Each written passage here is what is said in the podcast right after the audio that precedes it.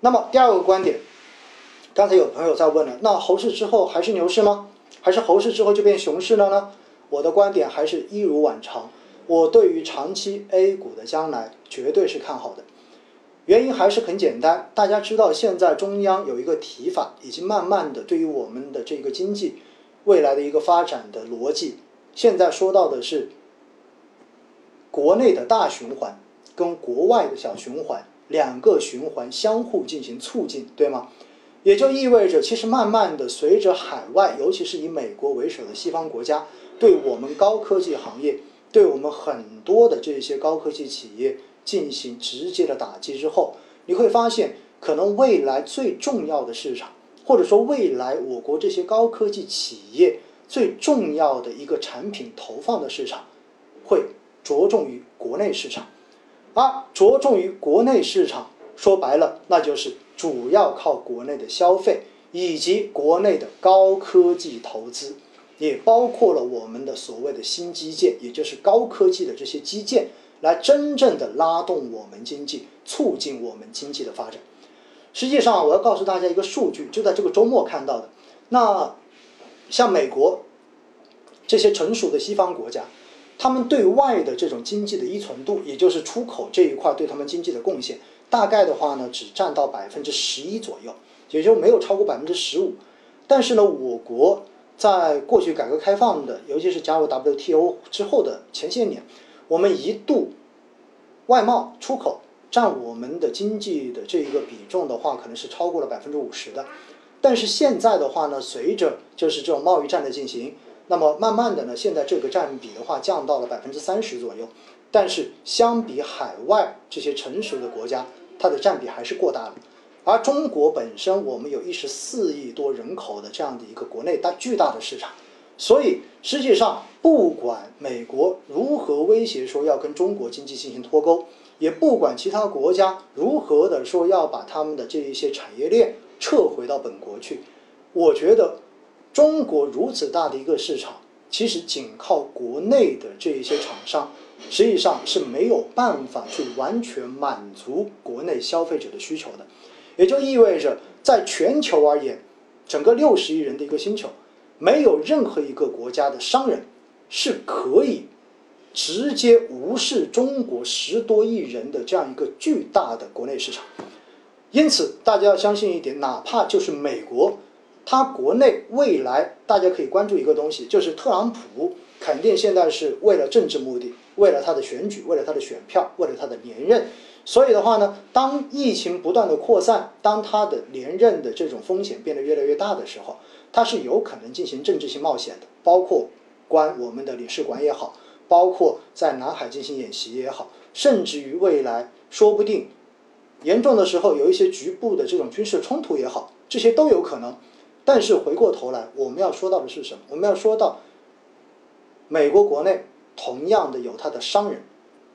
而商人阶层实际上对于整个美国政坛的影响也是举足轻重的。那如果中国跟美国完全脱钩，实际上说起来，如果去掉了中国这么大的一个市场，我并不认为美国的那一些公司真正的是心甘情愿就这样拱手将中国市场让给其他的盟友，因为大家看到现在很明显，欧洲除了英国跟美国是走得比较近之外，实际上的话呢，你看到包括德国，包括其他国家跟美国对。对待中国的态度方面，其实还是有很多的差别的，因为说白了，特朗普的这种政治冒险不仅仅针对中国，而且重要的是，他是包括他自己的盟友全部都受到了他的伤害，因为他推行的是美国优先、美国至上。那回过头来，我们说，中国只要坚持改革开放，我们不能够意气用事，说我你要脱钩，我就完全闭关锁国了，我就说我自给自足，这肯定是不可取的。说白了。在中国几千年的历史上面，经常有一句话叫做什么？叫做就是我们是要团结那些能够团结的，对不对？然后的话，去一起斗争那些该要斗争的。其实说白了，只要中国不断的奉行改革开放，不断的以全面开放的姿态来面对全球，实际上我们就可以去吸引全球其他的这些发达国家，然后。愿意利用美国跟中国脱钩所带来的这种市场空缺，更好的来在中国进行深耕布局。因此，我觉得这个事情大家不用过于的担心。但唯一的就是咱们不能出昏招，你不能说，哎，因为他那边说脱钩，所以我们就对整个西方世界全部都关上了国门，这个肯定是不可取。这样子的话，等于就是把自己完全主动的置于了整个西方世界的对立面。当然，现在我们看到中央对于这一点非常非常的清醒，所以的话呢，大家看到自从贸易战以来，实际上我国在很多领域的这一种开放。步伐是迈得越来越快的，尤其包括像我们的金融，对不对？大家看到了，允许外商就是外资独资的这一种券商，包括基金公呃这种占比的这种基金公司、券商，全部都在国内开始进行开设，也包括了不断的对外资这种 QF 而 QF 的额度的这种限制的打开等等等等。所以呢，我觉得这一块大家不用过于的担心。但是，但是大家记住了，那就是。特朗普的这种短期的冒险行为，一定会对短期市场的情绪形成比较大的冲击，这一点大家一定要有足够的准备。当然，我们可以这样来理解，那就是当一个东西不断、不断、不断的来刺激你的话，可能慢慢的大家就习惯了，真的是这样子的。就好像二零一八年，当时四月份贸易战刚开打，大家一开始觉得没什么，到后来突然发现不是说着玩的，这个事情很重要。结果导致的话，就是二零一八年整个市场出现了极度的悲观，所以整个二零一八年上证指数是下跌了接近四分之一，应该我没有记错是百分之二十四点五二，全年下跌了。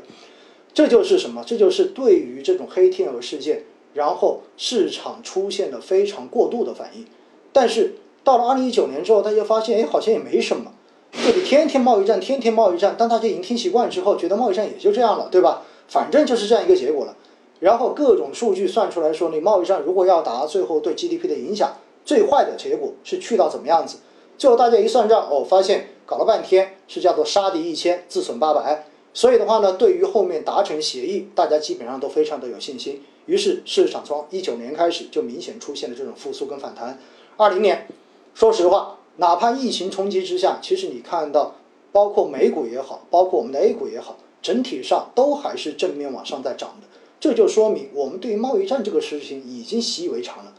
它已经不足以对市场的短期造成很大的干扰了。但是现在特朗普跟美国的这种政治冒险，包括关领事馆这一种，包括就那个蓬佩奥，然后上周五发表的那一个在尼克斯尼克森的这个纪念馆发表的这个所谓的新铁幕演讲，这些东西是之前没有预料到的，就是大家不知道他到底招会出到什么样子。不知道它最后的这个边界会出到什么样子，所以的话呢，市场就会有一定的这种过激的反应，所以未来很有可能随着这种特朗普他们的这种阴招，他们的这种新招不断迭出的时候，有可能市场还是会有这种短期的情绪干扰存在，大家要有足够的这种准备，这也是为什么说未来还是个猴市的根本原因。因为说白了，你只要有这种东西出来，市场很有可能短期就会跌，对不对？短期就会往下砸。但是砸完之后，很有可能你发现过两天缓过来了，哎，市场又开始往回涨，又涨到之前的那个位置。那在这样的时候，我们就说我们要对于整个局势有足够的信心，就是你要知道现在所处的这样的一个环境就是这么个环境。那当你知道是这么个环境的时候，你就不会对于短时间或者某一天的这种大跌，心里面。抱有多大的疑虑了？因为你会觉得这是很正常的事情，反正跌完之后你就知道过两天肯定它还会涨回来的，对吗？如果你有了这种定力，是不是短时间的涨涨跌跌，实际上你都已经不放在心上了？像周五的那种下跌，有很多朋友经常说：“哇，跌得这么惨，好惨呐，好惨呐！”其实我觉得，当你觉得那一天跌的特别多，你觉得有点慌张，一般是几个原因。第一个就是你自己对于市场的内在逻辑还并不熟悉。所以的话，你对于未来市场的整体方向，你并没有一个确切的把握在心里面，所以你会慌，因为你不知道是不是整体的转向了，你不知道是不是真的就从牛市咣当一下就变成熊市了，对不对？但是牛市只存在八个交易日，这个这个事情也太短了吧，对吗？那还有一种是什么？还有一种就是你的仓位过重，也就是你的仓位重到当出现一天的大跌的时候，已经让你觉得难受了，已经让你觉得不能接受了。因此，在这种时候，我们就说，你就去自己问一问自己，你到底是这两种中间的哪一种？如果你是这两种中间的第一种，没有问题，多听我讲课，每一场直播你都来听就好了。喜马拉雅上面的每一期节目你都去听就好了。你相信我，市场大跌的时候，我一定会给大家做心理按摩的，这个我可以保证啊，我一定会做的，而且往往是第一时间给大家做。那如果你是第二种，仓位过重。那我就建议你，你应该要减仓。还是那句话，因为投资是为了让生活变得更好。如果你的这种持仓已经让你觉得很难受了，让你觉得已经非常的危险了，天天提心吊胆了，那只能说明你现在就买了超过你风险承受能力的东西。要不然你就应该要变品种，把高风险的调成低风险的；要不然你就应该要减仓，把这个仓位减到你自己能够承受的范围之内。所以两个事情，你自己可以好好的去问问自己，哪一种可能是你目前的现状，好不好？好，投资心态啊，这就说到投资心态。当我们真正的了解了市场的背后逻辑，并且也清楚了自己为什么不淡定，针对性的进行解决之后，我想我们就能坦然的去面对后市。